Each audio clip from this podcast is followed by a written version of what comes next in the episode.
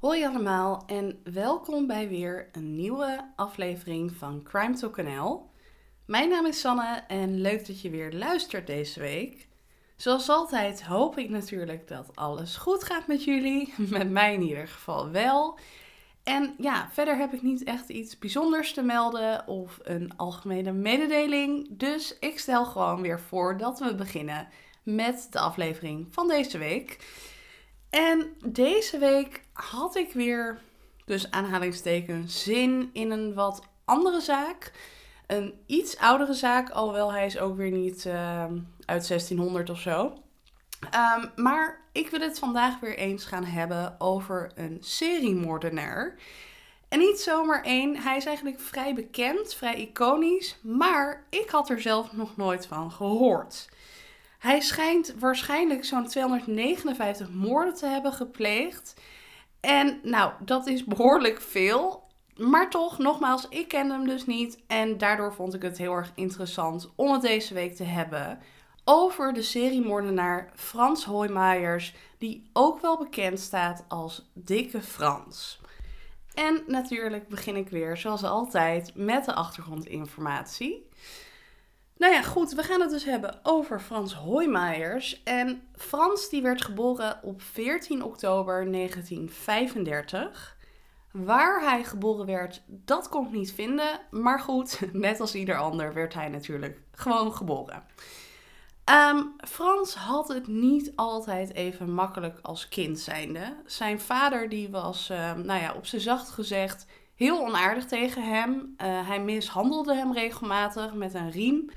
En daarnaast wilde Frans ook als kind heel graag toneelspeler worden als hij later groot was. Nou, een kind heeft natuurlijk dromen en het is fijn als je ouders je daarin ondersteunen. Maar ook dat was niet zo in het geval van Frans, want zijn vader zag dat absoluut niet zitten. Die wilde niet dat hij toneelspeler werd. Dus als kind al werd hij eigenlijk constant tegengehouden in hetgeen wat hij wilde. Daarnaast vertelde ik net natuurlijk dat hij ook wel bekend stond als Dikke Frans. En dat was niet omdat hij nou zo goed Frans sprak, maar vanwege zijn veel te zware gewicht. En door dat gewicht kwam hij dus aan de bijnaam Dikke Frans. Frans had verder ook nog eens een hazenlip en in combinatie met zijn gewicht werd hij behoorlijk gepest door andere kinderen. Hij werd constant omlaag gehaald en daardoor ontwikkelde hij al snel een minderwaardigheidscomplex. Dus ja, als kind had Frans het niet makkelijk. Maar uiteindelijk wordt de gezondheid van de vader van Frans steeds slechter en moest hij eigenlijk continu verzorgd worden. En dat zorgde ervoor dat niet de vader de man in huis was, maar dat Frans die rol op zich nam. En op die manier bouwde hij eigenlijk een soort van zelfvertrouwen op. Hij had het gevoel van macht. En ja, hij werd degene die alle beslissingen nam. Eigenlijk vervulde hij die rol best wel goed. Hij verzorgde zijn familie, hij zorgde voor zijn vader en hij verwende zijn moeder enorm. Frans en zijn moeder, nou dat waren echt twee handen op één buik. Ze waren gek op elkaar, waren onafscheidelijk. En nou, hij verwende zijn moeder dan ook intens. Gaf haar veel cadeaus, zorgde heel goed voor haar. Ze zagen elkaar heel veel. En Frans was dan ook echt het prinsje van de moeder. En we kunnen wel stellen dat die moeder net zo verknipt was als Frans uiteindelijk. Want uiteindelijk overlijdt de vader van Frans. En zijn moeder die hertrouwt met een man. Maar die man die begon af en toe een beetje te klagen dat Frans en zijn moeder wel heel erg close waren. En op het moment dat zijn moeder daar een beetje geïrriteerd van werd, begon ze hem te vergiftigen met rattengif. Daar komen ze pas veel later achter, maar ik wil dit toch wel nu al vertellen, omdat dit ook wel aangeeft in wat voor een omgeving Frans is opgegroeid met wat voor mensen. Maar goed, zij begint dus met het vergiftigen van haar man.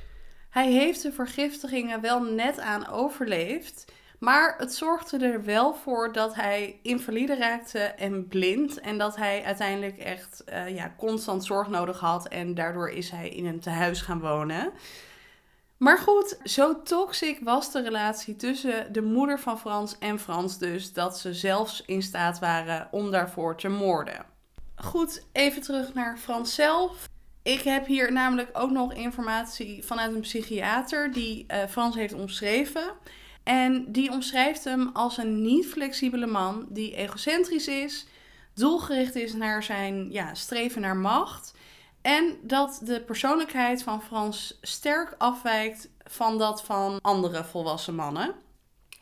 Daarnaast wordt hij nog ook omschreven met de volgende woorden: huichelachtig, egocentrisch, eerzuchtig, leugenachtig, geen inzicht, geen zelfkritiek, theatraal en koud. Nou, klinkt niet als een feestnummer dus en ook niet als een heel prettig persoon. Maar dat is dus wel hoe die omschreven wordt. Dus kort samengevat, hele nare jeugd, toxic moeder en niet al te goede eigenschappen dus. In ieder geval, Frans wilde dus eigenlijk toneelspeler worden, maar dat wilde zijn vader dus niet. En uiteindelijk besluit hij dan om verpleger te worden. Daarnaast was Frans behoorlijk katholiek. En daarom sluit hij zich in 1960 aan bij de Orde van Sint Jozef en gaat hij in een klooster wonen in Heerlen. Nou, hij was dus verpleger en hij was in dat klooster verantwoordelijk voor de ziekenafdeling. Uiteindelijk hield hij het daar 4 maanden uit en gaat hij daarna weg. En dan begint hij te werken als verpleger in Sittard. Daar werkt hij ook een tijdje, maar gaat hij uiteindelijk ook weer weg. En dan in 1970 begint hij te werken bij de Lukerheidekliniek in Kerkrade bij de afdeling De Nachtegaal. En dat is dan eigenlijk ook een beetje het begin van het einde. Goed, hij begint daar dus met werken en hij was daar het hoofd voor de afdeling Dementen Ouderen. En toen hij daar werkte, waren er eigenlijk 2 dingen die heel erg opvielen aan Frans. Dat was zijn obsessie met schoonmaken en het geloof. Zijn schoonmaakobsessie uitte zich in het feit dat alles de hele tijd super netjes en super schoon moest zijn. Nou, dat vind ik niet per se een slecht iets als je mensen verzorgt. Maar Frans scheen daarin wel heel erg obsessief te zijn. En zijn motto was ook opgeruimd staat netjes. Qua geloof was er duidelijk te zien dat Frans zwaar katholiek was. Hij liet namelijk overal in de afdeling De Nachtegaal Mariabeelden plaatsen. Hij stak continu kaarsen aan en hij bad voor de doden. Ook dat is weer niet een super slecht iets, maar dat viel toch wel heel veel mensen op. En uiteindelijk kreeg hij de bijnaam de Barmhartige Samaritaan. Wat dus betekent dat hij heel erg goed was, dat mensen altijd bij hem terecht konden. En dat was dus ook de indruk die Frans wekte. Mensen konden altijd op hem terugvallen en Frans regelde alles. Dus in eerste instantie maakte hij helemaal geen slechte indruk. Sterker nog, hij had behoorlijk wat ontzag en aanzien in de kliniek waar hij werkte. Hij kreeg alles geregeld en iedereen bediende hem eigenlijk op zijn wenken.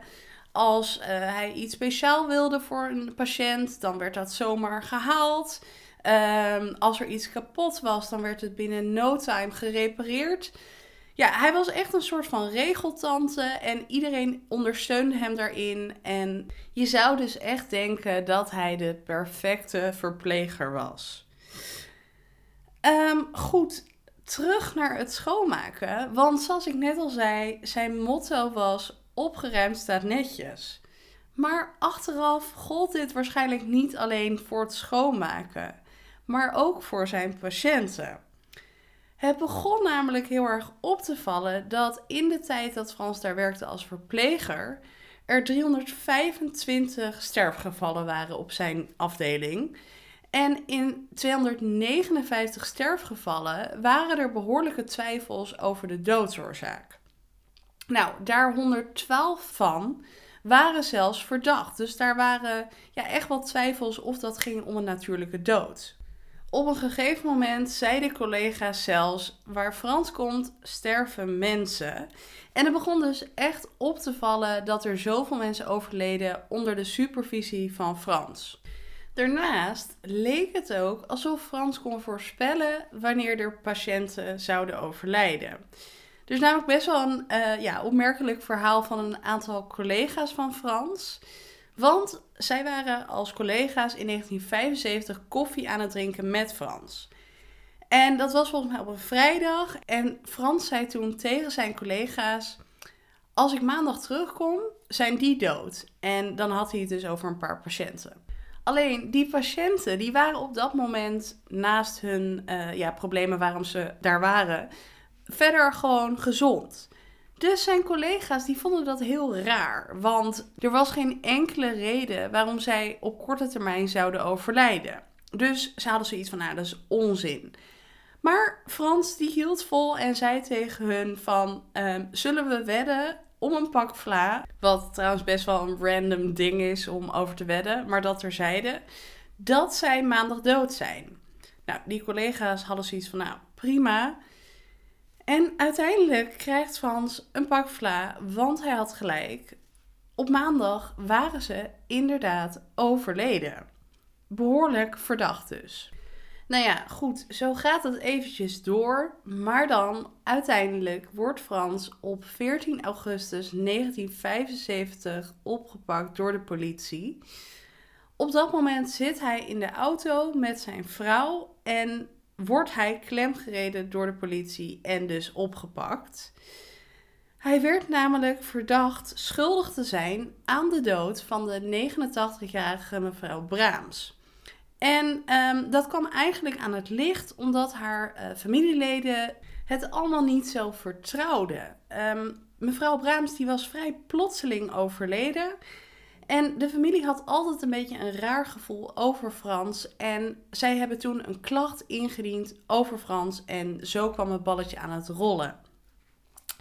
Er werd namelijk een onderzoek gedaan naar de dood van mevrouw Braams. En de arts in kwestie weigerde een overlijdingsverklaring af te geven. Omdat hij het vermoeden had dat mevrouw Braams op een onnatuurlijke manier was gestorven.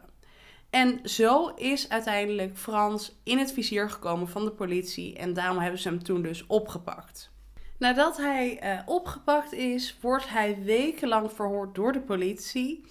En uiteindelijk geeft hij na heel veel verhoren toe dat hij in een periode van 4 jaar nog 14 andere patiënten heeft gedood. En dus ook mevrouw Braams. Door injecties van valium en insuline. En door het inspuiten van die insuline, wat me overigens deed denken aan de gifmoorden, waar we het ook over hebben gehad in de podcast, raakten de patiënten in coma en overleden ze dus uiteindelijk. Waarom Frans dat deed? Hij gaf aan dat hij dat puur uit goede wil deed. Hij wilde namelijk de oude mensen, of de oudjes zoals hij ze zelf noemde, uit hun lijden verlossen en rust geven. Dus eigenlijk was het ontzettend aardig van hem dat hij dat gewoon voor ze deed. Nee, natuurlijk niet. Maar zo zag hij dat zelf wel. Het ging hem dus niet om het moorden, maar om het patiënten uit hun lijden verlossen. Het leek hem gewoon de beste oplossing om ze op deze manier te helpen. En dat was dus dan niet met medische zorg, maar gewoon door ze om te leggen. Hij geeft dus als het ware zelf ook het doden toe. Maar er is meer bewijs, want in het huis van Frans worden er ook sieraden aangetroffen van de overleden personen. En zijn vrouw die speelde hier ook een rol in. Ik weet nou niet of ze hier uiteindelijk ook voor veroordeeld is.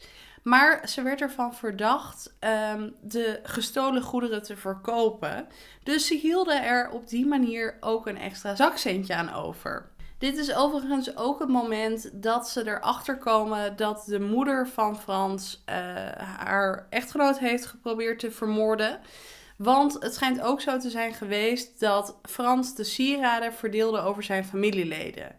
Dus ze zijn toen naar de moeder van Frans gegaan en ze kwamen er toen achter dat haar echtgenoot in een tehuis zat, omdat hij dus invalide en blind was. En op die manier zijn ze er uiteindelijk achter gekomen dat de moeder van Frans hem heeft geprobeerd te vergiftigen met rattengif. Maar goed, dat er zeiden, want het gaat over Frans en niet zijn moeder. Maar op dit moment komt er dus een hele hoop boven water. Hoewel Frans in eerste instantie de moorden dus bekent, althans 15 van de sterfgevallen, trekt hij uiteindelijk weer zijn verklaring in. Hij gaf wel toe dat hij zonder toestemming van een arts insuline heeft toegediend. Maar hij bleef volhouden dat hij dit niet deed om mensen te vermoorden. En hij gaf ook aan dat hij eigenlijk niet zoveel wist over de werking van insuline. Hij zei zelf dat hij dit alleen deed als er geen arts beschikbaar was die mensen kon helpen. Dus hij zei op het moment dat mensen pijn hadden of onrustig waren, dan gaf hij die insuline. Hij wist niet hoeveel hij dan moest geven. Hij deed het dan een beetje op gevoel. En deed het dan om de pijn te verlichten en om ze rustig te krijgen. En hij geeft dus aan dat hij niet wist dat die insuline dodelijk kon zijn. Ja, of dit waar is, geen idee. Het lijkt me sterk. Maar goed, hij geloofde er zelf wel in.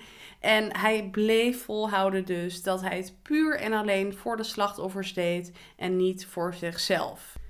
Uiteindelijk moest hij na zijn arrestatie natuurlijk voor de rechter komen. En uiteindelijk was dit voor 13 moorden. Maar uiteindelijk kon dat maar in 5 gevallen echt bewezen worden.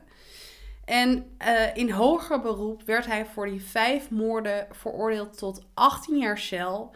En daarbij kwam er nog bovenop dat hij 23 jaar niet mocht werken als verpleger. Nou, hij kreeg een vrij lage straf, vind ik zelf. Want 18 jaar voor de dood van 5 mensen, dat klinkt ontzettend weinig. En dat is het natuurlijk eigenlijk ook. Maar dit kwam ook door verzachtende omstandigheden. De rechtbank die oordeelde namelijk dat er geen controle was op de medicijnen in de kliniek. De artsen functioneerden niet zoals ze moesten. En er was ook een groot personeelstekort in de kliniek, waardoor er geen goed toezicht kon worden uitgeoefend. Ja, ik vind het heel raar. Ik ga even mijn mening geven waar niemand om vroeg. Maar kijk, ik snap wel dat er verzachtende omstandigheden kunnen zijn en dat dat in dit geval waarschijnlijk ook zo is geweest. Maar het geeft niet iemand een vrijbrief om dan maar te gaan doden. Dat zou hetzelfde zijn dat je zou zeggen, oh ja, het is oké om spullen te stelen, want er was een personeelstekort in de winkel, waardoor er niet genoeg toezicht kon worden uitgeoefend. Ja, ik vind dat een vrij rare situatie. Maar goed, de rechtbank nam dat natuurlijk wel mee in de uiteindelijke straf. En hij kreeg dus nogmaals uiteindelijk 18 jaar cel. En ja, 18 jaar maar voor in ieder geval 5 mensen van het leven beroven. En ja, 5 mensen, omdat er in de andere gevallen niet genoeg bewijs was. Maar hij wordt dus gelinkt aan 259 sterfgevallen. Ja, ik vind het krankzinnig dat je maar 18 jaar hoeft te zitten voor zo'n erg delict. Als klapper op de vuurpijl is hij ook al in 1987 vrijgekomen. Dus dat is niet na 18 jaar, maar na 12 jaar. En dat was wegens goed gedrag. Dus hij is er eigenlijk vrij goed vanaf gekomen. Hij kon dus zijn leven oppakken tot 2006. Want Frans is uiteindelijk op 20 augustus 2006 op 71-jarige leeftijd overleden. Wat kan ik zeggen? Ik vind het zo raar dat er zulke mensen bestaan. Ik bedoel, je zou een verpleger in een tehuis voor demente ouderen met 100% moeten kunnen vertrouwen. Maar dat kan dus blijkbaar niet, want er lopen echt gekke mensen rond. En uiteindelijk krijgen ze dus maar 18 jaar. Maar goed, dat punt heb ik nu wel gemaakt. Ik heb nog een extra feitje, want nadat Frans werd opgepakt en dus niet langer werkzaam was in de kliniek, ging de sterfte in de kliniek echt enorm omlaag. Toen Frans nog niet opgepakt was, overleden er gemiddeld 9 patiënten per maand. En na zijn arrestatie was dat nog maar 1,5 patiënt per maand. Dus dat is een behoorlijk verdachte daling dus. Ja, goed. Dat was wat ik jullie kon vertellen over de zaak van Frans Hooijmaijers, die dus ook wel bekend stond als Dikke Frans. Ik hoop dat jullie het interessant vonden.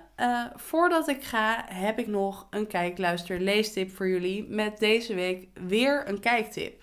Want ik zit opeens weer door de kijktip van vorige week in een soort van Netflix fase van mijn leven, waarin ik allemaal dingen wil gaan kijken.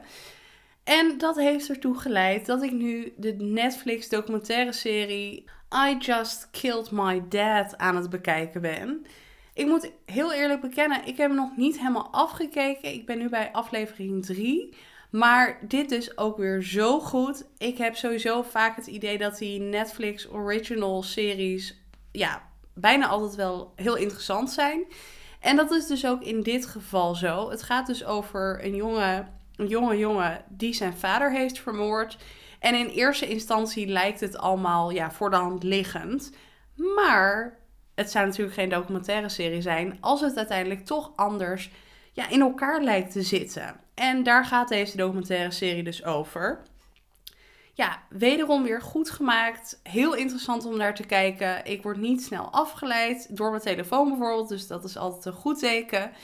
En ja, als je dus geïnteresseerd bent in waar gebeurde misdaden en helemaal uit Amerika, dan is dit echt een aanrader om te gaan kijken.